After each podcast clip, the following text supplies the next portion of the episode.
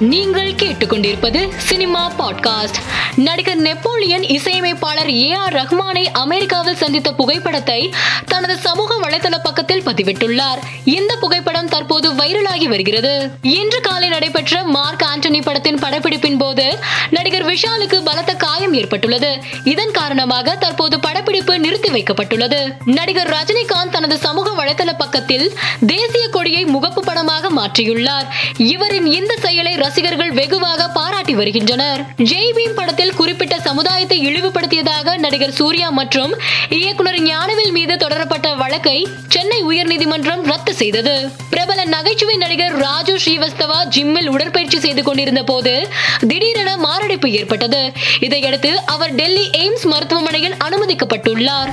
மேலும் செய்திகளுக்கு மாலை மலர் பாட்காஸ்டை பாருங்கள்.